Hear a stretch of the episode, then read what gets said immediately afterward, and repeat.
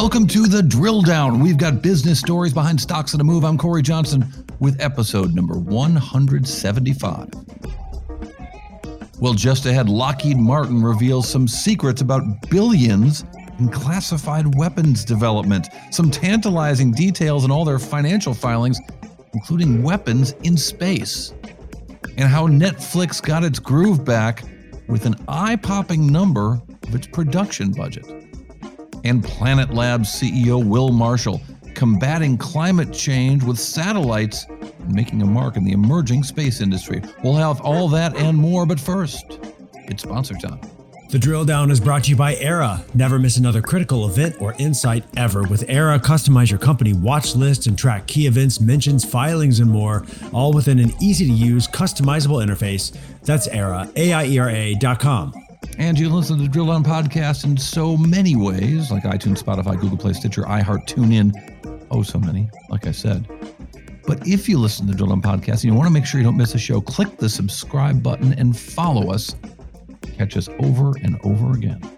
And the drill down is brought to you by Braintrust, a global talent network that matches highly skilled technical freelancers with the world's most reputable brands. Braintrust has helped clients like Bank of America, Goldman Sachs, Porsche, Under Armour, and more build agile tech teams fast at a fraction of the cost. Visit braintrust.com, that's B R A I N T R U S T.com, to learn more. I'm Cory Johnson. Welcome to the drill down. We're going to talk about the business stories behind some stocks on the move. Joining me, as always, executive producer Isaac Webster from Los Angeles. Isaac, welcome. Sunny LA. We're having a nice, nice warm streak at the moment, which is great. Uh, same here in San Francisco. I'm looking out the Bay Bridge, and what a beautiful day. Cory, what stocks are you drilling down on today? Well, let's go crypto and look at a bank called Silvergate Capital. Silvergate Capital. They're close to where I live, I believe, right? SI well, yeah, I mean, is what it know, trades cyberspace. Under. It could be close to where everyone lives. It's around all of us. You're right. Uh, Silvergate is SI. SI shares have dropped 12% in a week and 60% in a year. SI has a 52 week high of $239 a share, currently trading at 54 bucks. That's a steep drop. Indeed, SI, and not to be confused with my former employer, Sports Illustrated. Right. Which we all called right. SI. But it is a La Jolla headquartered bank uh, but interestingly, they were trying to provide, or they aimed to provide, banking products and services to um, uh, and deposits, which include um, all kinds of deposits, including crypto. Uh, this company has uh, benefited from a, a, growing business and a rapidly growing uh, revenues and profits um, by um, engaging in crypto. The problem is now that we're in crypto winter again, the crypto transactions have slowed down. Even worse, the company has long been promising the development of a, um, thing they call SEN, which is a, so they bought this project from um, Facebook. So Facebook, after it changed its name to Meta, and dropped a lot of its uh, plans to create some crypto and payment systems using Facebook Messenger and using crypto. And so their pro- their programs, uh, uh, SEN, uh, SEN, was meant to, they, at the time they called it Diem Capital, it was going to be a stable coin, a coin that was always worth a dollar and would uh, essentially adjust to the other prices of other cryptos, but would always be worth a dollar and use and be available to settle transactions really quickly. Facebook never finished that. Uh, uh, uh, Silvergate Capital bought that project for 182 million dollars, and they still haven't got there. They've been working to build up their operational and, and regulatory compliance to make sure that they can actually use this thing legally, and they just haven't got it done. And How so long has it been? That What's that? How long has it been? How long have they been working at this? Well, they bought this in 2021. Facebook was working on it for many years before that. So the expectation was that they would finish it by the end of 2022. And in fact, they couldn't just get they couldn't get there uh, and announced that when they announced earnings, um, CEO Alan uh, Lane talking about uh, SEN and their troubles, kind of getting it to work with Bitcoin and all the other things in the crypto ecosystem. Here's Alan Lane. As we've shared in the past, the the the power of the SEN is is really best demonstrated when there's a lot of volume and volatility in the price of Bitcoin and the other digital assets. And you know, we certainly saw that in the second quarter when there was a lot of volatility with some of the leverage unwind in the ecosystem. And then to your point, as as volumes across the broader ecosystem uh, down a little bit, and you know we've seen the the volatility, for instance, instance in the price of Bitcoin has has come way way down, um, and so that just provides less trading opportunities for a lot of our customers who use the SEN. And um, but but you know we should also point out that um, it's really difficult to pinpoint exactly um, where the volumes come from and and you know to to look for correlations with the broader ecosystem because there are so many different drivers. So again, that that that Diem group that uh, that uh, project founded by Meta, once upon a time Facebook, was meant to be the the real glue to their SEN platform, and they couldn't get it out in time at least in time to make investors happy this uh, uh, quarter, uh, this year. Um, and uh, the dreams of a, a, seamless crypto future continue to be pushed out further and further. Cory, what is your next drill down? Well, I want to look at Netflix, and I'll, I'll say to our listeners, I, I, really do try to. I don't want to be completely obscure, but I, I do like to find things that people aren't talking about and haven't been hashed over too much. Netflix earnings are always over dissected. I think it's yeah. I think one of the yeah, reasons you, I love your opinion on this actually, Isaac. I think one of the reasons is because TV producers at, at, our former employers in business television um, and other places, uh, radio and so on, they don't really understand business or technology. But Netflix they understand because it's a consumer product. So they always right. overemphasize consumer right. products when they do business coverage. Yeah, that's a very good point. But you can't escape Netflix earnings. So what are you going to tell us about Netflix? Well, so uh, well, well, I um, guess I should mention first. You should mention shares, shares NFLX. If you don't know what Netflix trades under, NFLX and shares have jumped twenty six percent over the past few days, and we'll talk about that in a minute. But if you look at a twelve month chart, Netflix shares NFLX they've fallen fifty seven percent. So, you know, we're climbing yeah, back with uh, again concerns about subscriber growth and the cost right. of content. And right. um, I hear anecdotally from my friends in Hollywood that they oh. pulled way back Ooh. on production of Netflix shows. So Isaac, my friend in Hollywood, sure, or, you know Hollywood adjacent. Um, what I'm right uh, in the uh, middle of it. Yeah. And when you and and you you got a lot of things going on in that world. What uh, what are you hearing from what Netflix is doing on the production side? Well, anecdotally, Netflix is still considered the biggest buyer in town. Yeah. Right. So bigger than Amazon. They, bigger than Amazon, bigger than Apple. Um, Amazon would be second. Apple would be, Apple would be third. And so they're still considered a major player. But there's been, you know, over the past year, not just this year when we talked about subscriber growth, but go back a whole 12 months. There's there have been a lot of chatter around the LAosphere about um, just internal squabbles at Netflix, staffing issues, you know, um, internal changes, strategy changes, all kinds of things. So I talked to someone yesterday um, who was in the uh, uh, transportation business in Hollywood and says mm-hmm. the Netflix people, I won't say his name because he, he, was, uh, um, rhymes with my name. Um, but he uh, he was telling me that his um uh that that working for Netflix has really changed. That they have become mm. so corporate and so anal. Mm. He was telling me that when you apply for a job at Netflix, and you know these are union jobs, these are pretty typical jobs. I'm going to bring a couple of camera trucks down for this shot. They want to know the width of the tires that you're using to can be completed in a form. Things that no other person or no other company uh, requires when you when you do a shoot. But they've become so uh, corporate and so um, accounting based in everything that they do that uh, or bureaucratic and everything that they do i should say that it's just become a pain to work for them but work is work.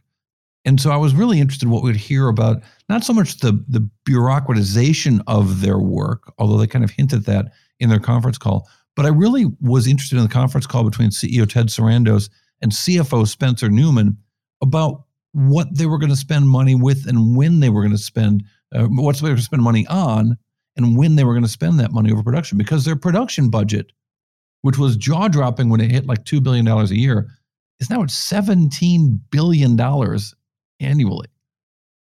And it would have been bigger had it not been for COVID. Here's Ted Sarandos and, as I said, CFO Spencer Neumann, starting with Sarandos. COVID got a lot of content jammed up in the later parts of the year. And then, then it, that impact rolls out and rolls out because even when people are getting back to normal work, they were all working on those projects during COVID. So it takes it'll take several years to completely unwind the COVID logjam. Uh, and historically, uh, Q4 uh, tends to be a little heavier than uh, Q1 and Q2, mostly because of the um, historical legacy of the fall TV series and the fall uh, film cycles with film festivals and award cycles and all those things that are kind of unnatural to viewers watching. So we're um, trying to be more and more aggressive about smoothing that out to make sure that uh, the content is available when people ready, are ready to watch it. And, and, just to add to that, it's really kind of smoothing it out across all of our content categories. So there's always something great to watch, whatever your mood or taste, and and even just um, to to build on Ted's point, it's not just kind of the English language titles. And I'm sorry if I missed some of what he said, but even if you think of the last in this last quarter, whether it's every region, you know, Sintonia in Brazil, it's the Empress in Germany, High Water in Poland, Narco Saints in Korea, more and more of those big local titles with big local impact as well that can that also have the ability to travel. So it's really kind of getting that cadence in every country and region around the world. And probably none was a better example this go around than Extraordinary Attorney Wu from Korea. You know, uh, 400 million hours of watching around around the world uh, just a real phenomenon that we can take a show that other folks would view as being extraordinarily Korean uh, and make it work around the world. So I thought that was just fascinating. Their sort of global view of production, the notion that things slowed down because of COVID, and they're finally coming out of that, and kind of a bullish sentiment around creating new content, um, uh, bullish in terms of you know volumes uh, and dollars to be spent, like on that favorite truck driver of mine. The thing about Netflix in LA, you know, people are still chasing that Netflix model here, but you know, Netflix has never been. I've never heard someone say it's easy to work there, but it hasn't. You know, maybe maybe they've gotten more bureaucratic now, but rewind one, two, three years, the story was that it's still like it was still this startup mentality. So these legacy entertainment workforce people that would go over to Netflix from, say, you know, Fox or, or Disney or whatever. Yeah. Yeah. They would really struggle with the Netflix environment because it was a startup techie mentality where it's like, well, where every Sarandos, yeah. who of course has risen, risen from being the guy in front of, in charge of just the content acquisition to uh, CEO of the whole company, really right. talked about the corporate learnings that they have had and why they're better at it, he thinks, than anybody else.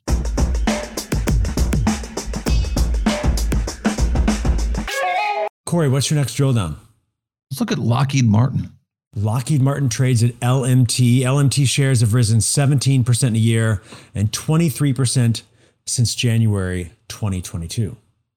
Yeah, uh, and as you mentioned, really a big change in the price uh, lately, especially in the last week. Um, mm-hmm. The company came out with a, a bullish, um, well, a somewhat bullish guidance for the year. They also announced a $2 billion uh, stock buyback on about a $120 billion market cap. And that got Wall Street excited. But this is a big company, 64 billion in revenues, operating margins of 12%. And of course, there are more threats in the world. The war in Ukraine uh, uh, certainly has showed us uh, the appetite for all countries uh, spending in military, uh, which is good for Lockheed Martin. But what I thought was really interesting is when they talked about the growth pillars of the company, they talked in the conference call about classified programs, programs in air, programs in space, even programs that weren't working out that they had to take big write offs from. So I went back and read uh, uh, their quarterly reports and, and, their annual report after they reported earnings uh, yesterday, um, at least yesterday, because we're recording this and releasing the show on a Wednesday. But, you know, um, whenever you're listening to the show, well, their 10K is their, their most recent 10K. And it's interesting how they talk about this huge driver in this multi-billion dollar business that they can't talk about. That is their classified programs, including classified programs in space. I'm going to read something from their 10K where they, it's legalese, but it's, it's, it's interesting to me at least. They say, We have experienced performance issues. Who hasn't? No, that's wrong. Sorry. We've experienced performance issues on a classified fixed price incentive fee contract that involves highly complex design and systems integration in our aeronautics business segment. During the second quarter of 2021, we completed a comprehensive review, negotiation, blah, blah, blah, and determined the cost to complete the current phase of the program would exceed the contract price. And they took a write off, a loss of $225 million. So, in whatever this aeronautics, this classified aeronautics program was, it was so bad that they'd spent over, lost over $225 million on it before they could renegotiate the contract. that is uh, rough. Yeah. So, from best I can tell, there's billions of dollars in classified programs here. And as I said, some of them including programs in space. They also acquired uh, the Sikorsky business, uh, the helicopter business, and the CH 53K um, is an important model uh, that they'll discuss in their conference call, and you'll hear in just a second, as well as the business of not just selling new planes, their F 35 Joint Strike Fighter, maybe one of the most important planes uh, in the world, certainly the most important plane to them. They've sold so many of these, thousands of these. There are thousands of them flying right now. These are now old planes, not very old, but they do need fixing. They do need repair. They are out flying. So says Jim Taiclet, the CEO of Lockheed Martin. So with more aircraft out flying, there's going to be more of a you know overhaul, repair, uh, spare parts, support, those kinds of uh, activities going on, and that's going to continue over a number of years. So F-35 sustainment's a growth area. in MFC, the PAC-3 is uh, resurging. Uh, there's interest in you know the various parts of the world, the Middle East, Europe, and Asia now for PAC-3. So the capabilities of that um, air defense system are really going to be um, kicking into gear for the company in the next couple of years, including in 2024. Along with that, similarly, the CH-53K is going to move up the production rate significantly, and there's some additional international interest there. Uh, that aircraft uh, can uh, do lift capability that far exceeds any other that's ever been built in history, and it's, I think, going to get even more uptake as time goes on. And a fourth among many of the programs of record that will grow is Fleet Ballistic Missile. Uh, that the U.S. Navy is essentially going to revamp for the second time the Trident Fleet Ballistic Missile uh, uh, system. Uh, and that's a Lockheed Martin franchise that will, continue to grow, again, starting in 2024. On the classified side, 2023 is is helpful, but not really the ramp that will come in 2024. So between programs of record and classified, you're going to get the bulk of that growth. On F-35, the uh, U.S. government's got to, uh, you know, kind of determine what its budget priorities are uh, in the mac at the macro level going forward. One of those uh, is, has been uh, nuclear deterrence, and so between you know the bomber program, the ground-based missile uh, recapitalization and the fleet ballistic missile that I just mentioned, there's going to be a significant amount of uh, defense budget proportionally spent on on the nuclear revitalization. Uh, but also the conventional threats have gotten uh, worse instead of better. So, uh, you know, as we look forward into the next two or three, four years, and that's going to be a budget issue for the U.S. government. Uh, we've recommended, and I think the services would support a a steady production rate, you know, of 156 aircraft starting, you know, again in the 2024 time frame when we can get back up to that uh, based on the COVID recovery for our supply chain. Uh, and I think that's supportable, and it, it takes about 80 U.S. aircraft to to make that happen per year. So that prediction, that prediction that there's going to be growth in two and three and four years, and the U.S. government's going to spend money on lots of planes every single year. Very bullish uh, it seems to me, from Lockheed Martin, um, and an interesting conversation from that CEO. Right, coming up next, an interesting conversation here with us and the Planet Labs CEO. We've had Will Marshall on before when the company first uh, put itself together with a SPAC uh, in the public markets, a company we've looked at for a long time when it was private. Interesting to hear what they're doing, how they're changing their business, and how they've put up uh, hundreds of satellites over the world, creating a whole different look at the world for all kinds of businesses. A conversation with Planet Labs right after this. Drill down is brought to you by BrainTrust, a global talent network that matches highly skilled technical freelancers with the world's most reputable brands. BrainTrust has helped clients like Bank of America, Goldman Sachs, Porsche, Under Armour, and more build agile tech teams fast at a fraction of the cost. Visit braintrust.com, that's B R A I N T R U S T.com, to learn more. All right, welcome back to the Drill Down Podcast. As promised, we are joined right now by Planet Labs CEO Will Marshall, uh, and glad to have you on. You're one of the rare uh, uh, companies we've talked to more than once. Uh, important disclosure: Niccolo de Masi, who is a supporter and backer of the Business Podcast Network that helps bring us this podcast, is on your board of directors I probably should give him a call because I haven't talked to him in quite a while. But um, uh, uh, you you do get to talk to him. He's a I think he's a terrific guy. Uh, he's been a great supporter of ours and of yours. Um, Planet Labs, interesting company. Will, how do you describe it in brief? Well, in brief, um, you, some people think of Planet as a satellite company because we have uh, around 200 satellites imaging the whole Earth every day. But really, when I am asked, it's we're, that we're a, a data and software company uh, with all the data that is coming down from these satellites that are enabling us to help transition the global economy to a sustainable economy, transition towards a, the digital transformation of the global economy, and help accelerate you know various industries with data and AI and tools that enable them to become more efficient, and um, helping us to maintain a peaceful and secure planet as well. Frankly, um, so you know we're a company that is providing. Uh, fundamental infrastructure that enables not just it's not just relevant to, but it's foundational to some of the biggest challenges facing humanity across a wide variety of markets.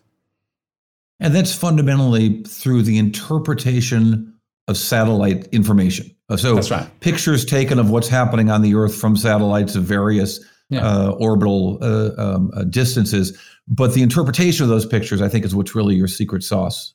Well, absolutely. I mean, uh, well, it start the secret sort of starts with the satellites, and you, you need uh, we, we, we sort of brought down the costs of satellites about a thousandfold. That enables us to launch a lot more, right. right? And then, but now that that enables this daily scan of the entire Earth that no one had ever done before, because it cost a billion dollars per satellite before Planet, and that was just crazy. So you couldn't launch hundreds of satellites, right? And so we really pioneered that capability to bring down those costs, but keep the capability very high in miniaturizing satellites, but it's all in the data. And we've got this daily scan of the Earth, which opens up these new huge markets like in agriculture, finance, insurance, and others.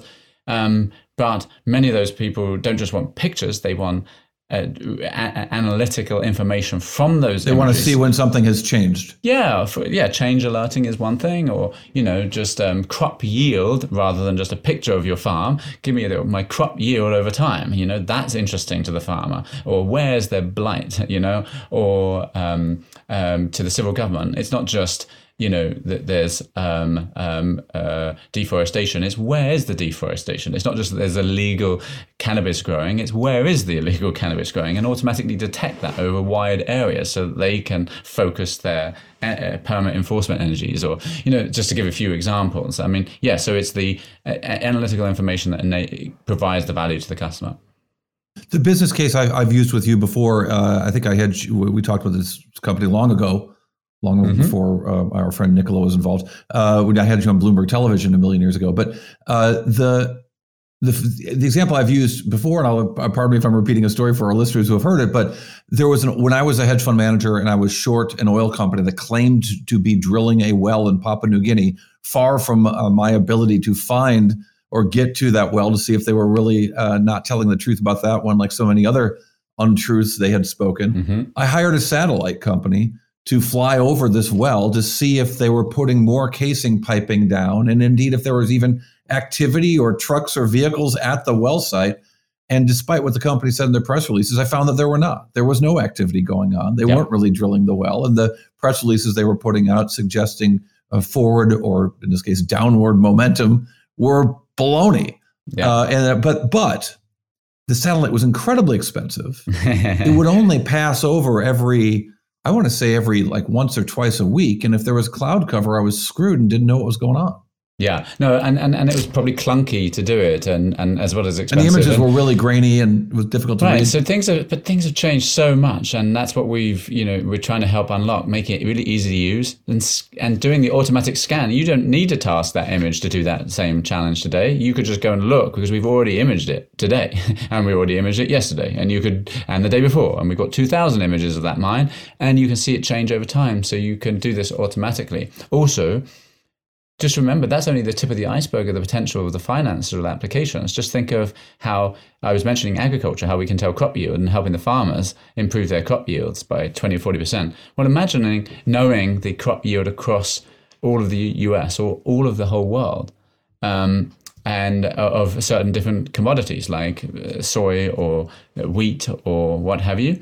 And then, you know, in principle, Planet knows that, that information before anyone else. In fact, that's why the USDA and others are trying to buy our data so that they can improve their crop reports. But we know that data before anyone else. And so certainly um, there's an interest in the finance sector. And I think one, one final thing you brought I would imagine also there would be in the, in the, in the Kellogg's would want to know Absolutely. what the yeah. corn yields are going to be so they can adjust their pricing and their, their hedging around exactly, there. Exactly. And, and it's a global market. So you want global data. And to your point, you can't always be to everywhere and to check that mine or to check that field, but our satellites are everywhere and doing that already. Um, and just to one final point, I mean, you know, you, you mentioned Bloomberg, and and I, you know, I have also mentioned this as a way of thinking about Planet. The Bloomberg terminal provides data feeds um, to people to make that help them make smarter decisions, financial decisions.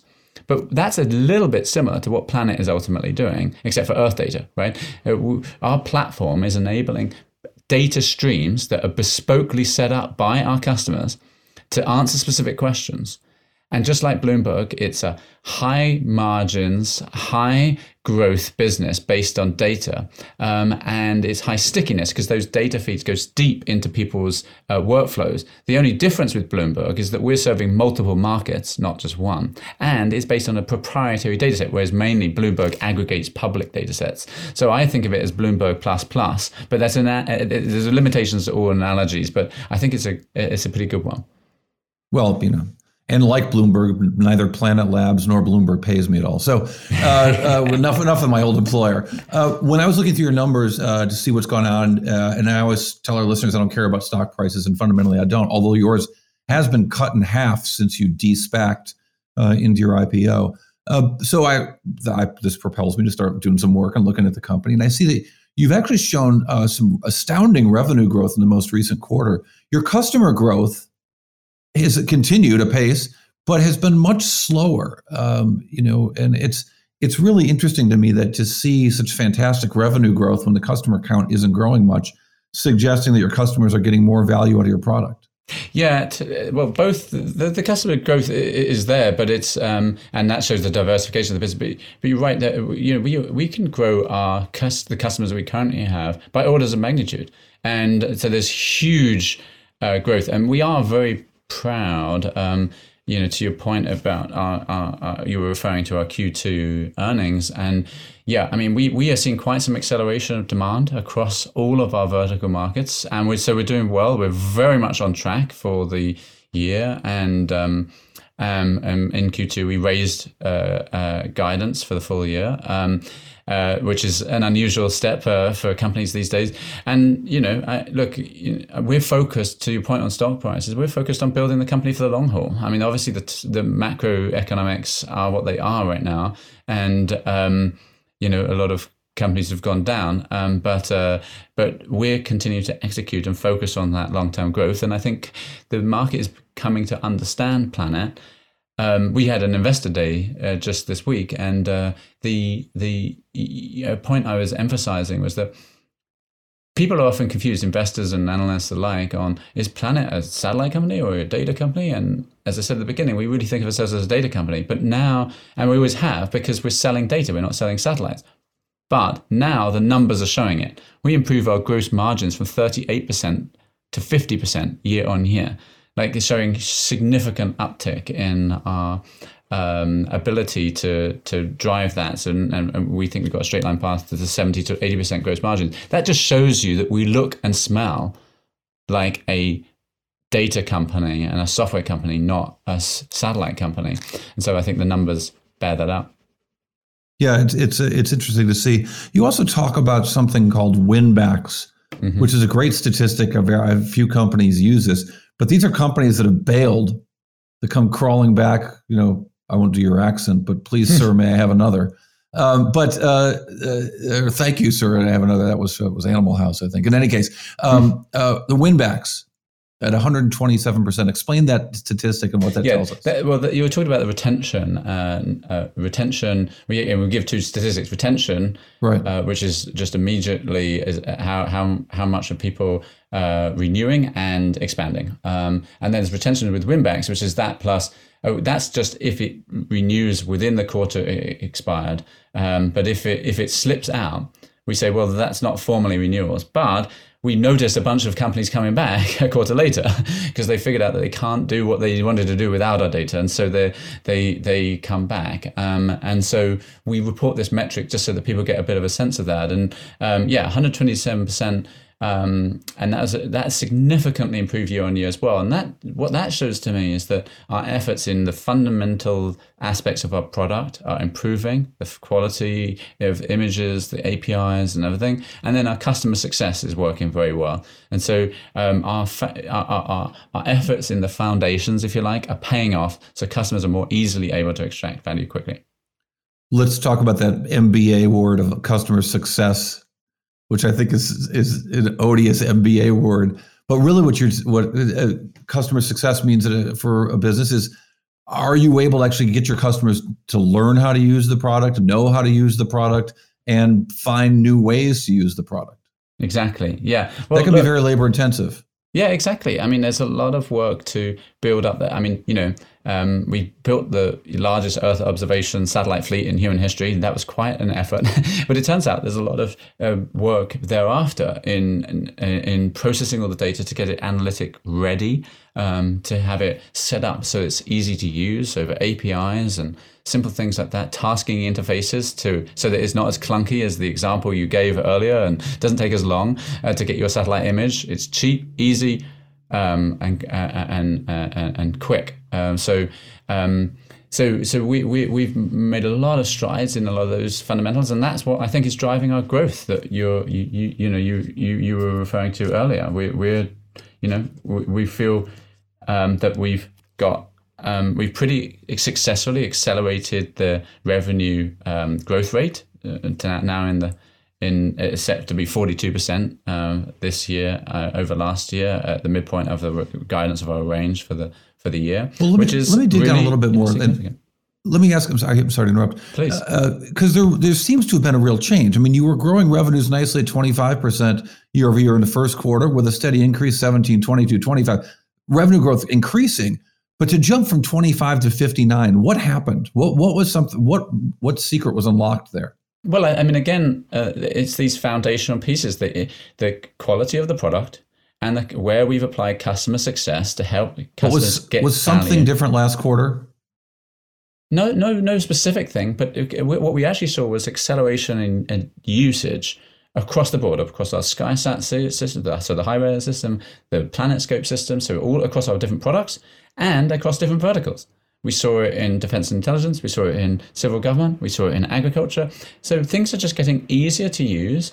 And so they're using. And I would also say there's tailwinds in terms of um, the, the, the, the, global situation. So, you know, we've got a, a stronger tr- drive in companies and countries alike to, to, to move to a sustainable economy. And well, how do you do that? You, you have to measure your ESG targets, you have to measure your emissions, and they, and they need satellite data as a foundation to that. And again, digital transformation is being sped up as well. And as digital transformation is sped up, again, you need measurement. Um, so both of those multi-trillion dollar um, um, systemic shifts of the global economy leverage you know uh, our data can be leveraged to accelerate them and so we're feeling that pull of the tailwinds as well so it's partly our execution and effort and partly the uh, macro situation is there anything in relation to I don't need to call a recession or not a recession or the Fed tightening? Who cares?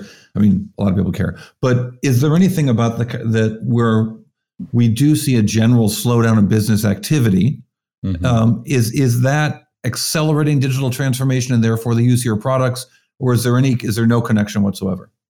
Um, I think in some cases it accelerates it, but I think the broader reason why our growth is robust to that is that, which I think your question is trying to get at, is that the um, our, if you think of our customers, think of our civil government. Well, they still need to do disaster response, even in a recession. In fact, often they right. they spend more defense and intelligence, we're seeing security issues go up around the world, so they need our data even more. Even agriculture, which is a purely commercial um, play, just think about how if you're improving crop yields by 20 or 40%, you're not going to get rid of that in an economic situation. People still need to be fed, and this is an efficiency and pro- uh, uh um, um, um, uh, in, and it increases their uh, profits for those companies. So again, it's a, it's not something you get rid of um, because of an economic downturn. It's anything you lean in. So yeah, maybe a slight lean in because of to to, to your question. Well, fascinating company as always, and uh, um, the the growth is really starting to show up there in your top line, uh, as you mentioned, gross margins, and uh, yes, customers as well. Will Marshall's the CEO of Planet Labs. Thank you so much for your time. We appreciate it. Hey, no worries. Lovely to chat to you, Cory. All right, coming up next on the drill down, the bite, one number that tells us a whole lot more about Planet Labs. The drill down is brought to you by Aiera. With Aiera, give yourself an information advantage. Connect directly to earnings calls and other investor events with live transcription and event intelligence. That's Aiera, A-I-E-R-A dot com. And there are so many ways to enjoy the drill down, including with your smart speaker. Ask your smart speaker to play the drill down podcast encourage enunciation. It makes it easier. But play the Drill Down podcast and you'll hear our most recent show. And let us know what companies you think we should be drilling down on. Talk to us on Twitter and Instagram by following at Drill Down Pod and connect with us directly at our website, bizpod.net. All right, we're back with the Drill Down Bite, the one number that tells us a whole lot about Planet Labs. Isaac, I mentioned the 59% year over year revenue growth. Uh, and you would expect, you know, maybe they added somewhere nearly as many customers. I'll tell you the exact percentage increase in customers. Uh, it was a lot less than 59%. It was a shocker. They well, revenues were up 59%. Yeah. Customer growth year over year was up only 16%. So it really huh. shows you that the customers are adding seats, increasing yeah. usages, um, uh, spending more money per yeah. customer um, it's it's it's one of those little metrics that when you're modeling a company, really, if you can get revenue per customer and see that number going up and to the right, it's a super positive sign because it means the service actually works and people are actually using it within these companies. Yeah, and, the, and their clients are being entangled with the company more and more and more. So it's harder to say no. Let's walk away. They have to stay. But just say no to drugs, kids. That's right. You, are not buying out. You're not signing out with that. I was like, no, yeah, definitely say no to drugs. Yeah. For kids. Did you see Dopesick? I haven't seen Dopesick, no. Oh my God, I binge watched it recently. And? Definitely say no to that drug, that Oxycontin. Oh, Holy oh, cow. well, yeah, yeah. But I digress. Right. Yes. Thank you for listening to the show. We appreciate it. The Drill Down Podcast is brought to you by Isaac Webster, our executive producer, Ben Wilson, our executive or editor extraordinaire, I should say, and Cory Johnson. The Drill Down is a production of the Business Podcast Network.